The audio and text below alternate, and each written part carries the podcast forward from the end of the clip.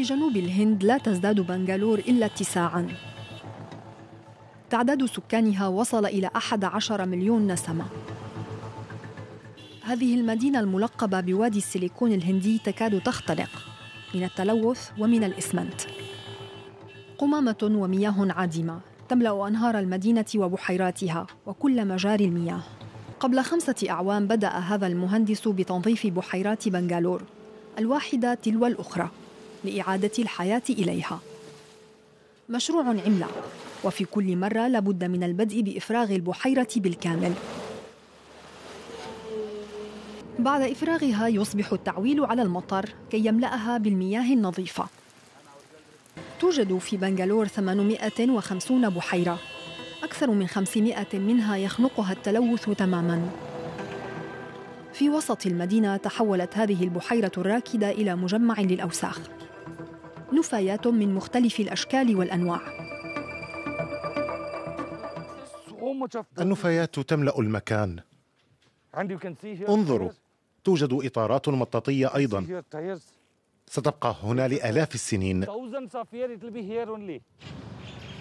هذا الوضع البيئي المتردي كان السبب وراء تخليه عن عمله السابق ليكرس نفسه كليا لإعادة تأهيل البحيرات. في الماضي كان السكان يشربون من هذا الماء. الآن بالكاد نستطيع الوقوف هنا. حالة تثير الشفقة وتدفعني للبكاء. حصل مشروعه على دعم مالي من السلطات المحلية ومن شركات خاصة. إلى الآن تمكن أناند ماليغاواد من إنقاذ 15 بحيرة وهذه هي السادسة عشرة. في غضون ثلاثة أشهر ستكتمل تعبئتها بالمياه. يعول أناند على السكان من أجل استمرار هذا الإنجاز والتكفل بحماية البحيرة بأنفسهم. مرحبا بكم. صبيحة هذا اليوم دعا نحو مئة شخص لزرع الأشجار في محيط البحيرة ولتوعيتهم بأساليب الحفاظ على البيئة. ازرعوا هذه الشجيرات هنا والأخرى زرعوها هناك.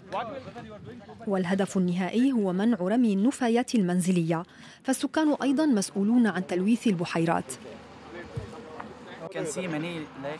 معظم البحيرات تمتلئ بالأوساخ والنفايات البلاستيكية.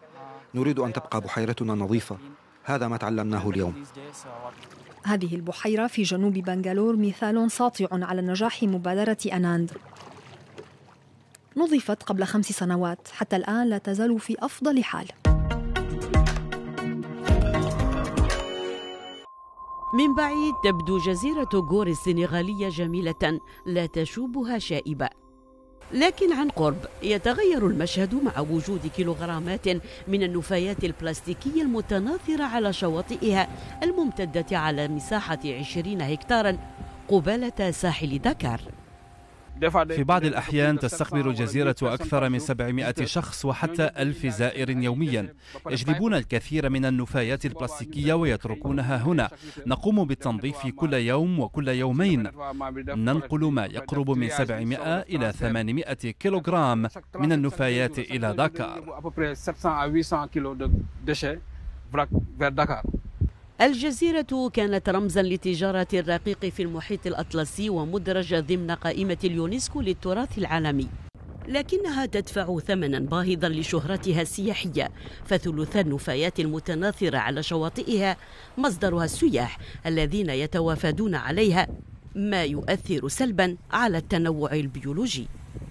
قبل بضع سنوات ومن اليابسة كان بإمكانك صيد جميع أنواع الأسماك مثل الدنيس لكن أصبح من المستحيل الآن مع كل هذه النفايات البلاستيكية أن تتناثر على الساحل.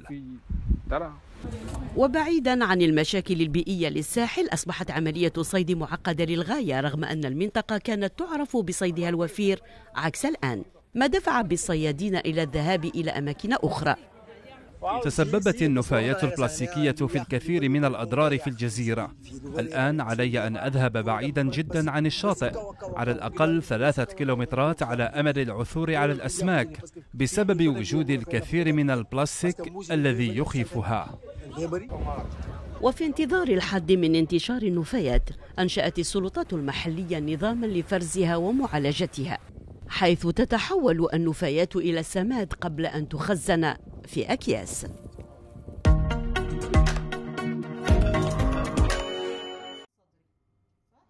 تعمل منى المومني على إعادة تدوير المخلفات المنزلية كالأكياس البلاستيكية والملابس القديمة والكرتون والأخشاب والعلب المعدنية وتحويلها إلى قطع فنية. كنت أواجه تحديات آه، في أنه شو الموضوع اللي أنت اخترتيه؟ رسالتي الأساسية البيئة. يعني أنا كتير آه، بحزن لما أشوف آه، البيئة كيف الناس تستهين في موضوع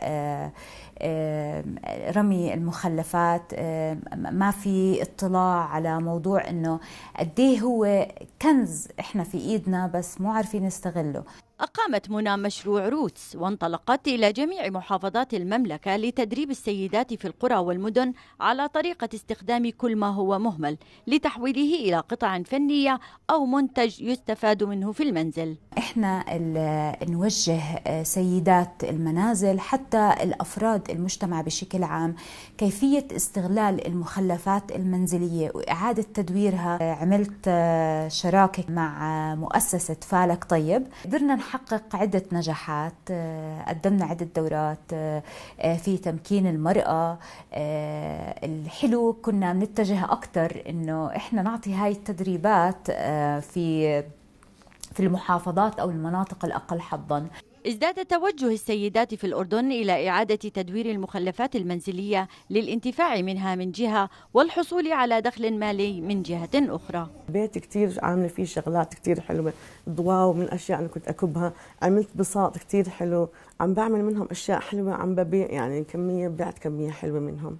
يبلغ حجم المخلفات الصلبة في الأردن نحو ثلاثة ملايين طن سنويا بحسب وزارة البيئة الأردنية. لكن القطاع الخاص العامل في مجال إعادة التدوير لا يستخدم منها سوى 25%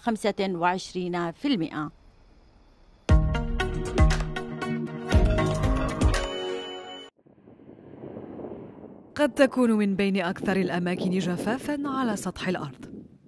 صحراء أتاكاما في تشيلي تلفظ أنفاسها فالقمامة ترفع معدلات تلوثها لتغدو الحاوية الأكبر في العالم. تسعة وثلاثون ألف طن من المخلفات ترمى هنا سنوياً. في هذه الحالة نحاول الحديث عن مسؤولية مشتركة بين الدولة والبلدية. لا نريد أن نوجه أصابع الاتهام إلى أي شخص. ولكن سنقول لهم هذه أرضكم وهنا لديكم عدة أطنان من الملابس وهي خطيرة خطيرة على الناس وعلى صحة الجميع فضلا عن خطرها على البيئة.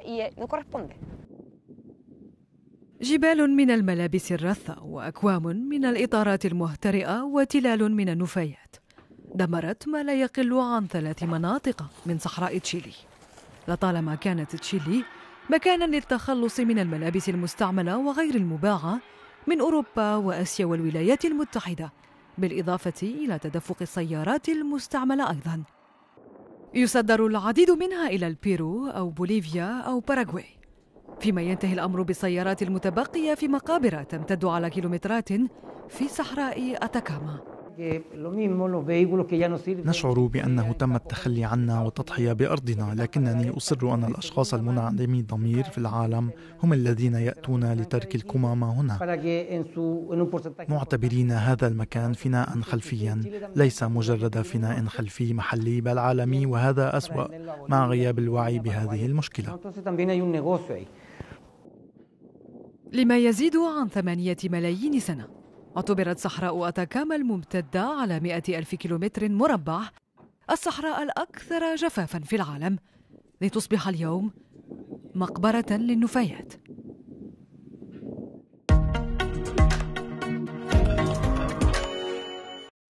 الفكرة ولدت خلال فترة الإغلاق التي شهدها لبنان وعدد من الدول بسبب جائحة كوفيد-19 استغلتها شقيقتان في البحث عن حلول لتحويل النفايات والمخلفات إلى سماد لمساعدة المزارعين. بلشنا بالفكرة من البيت.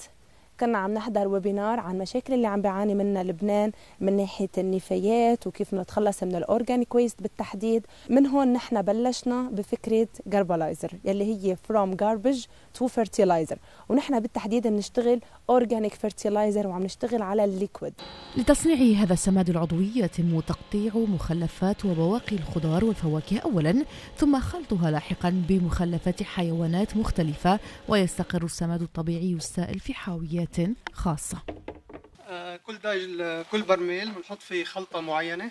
نشوف المنتج اللي حيطلع معنا. بتلاقي فيها مثلا سواد بقر وبقايا خضار.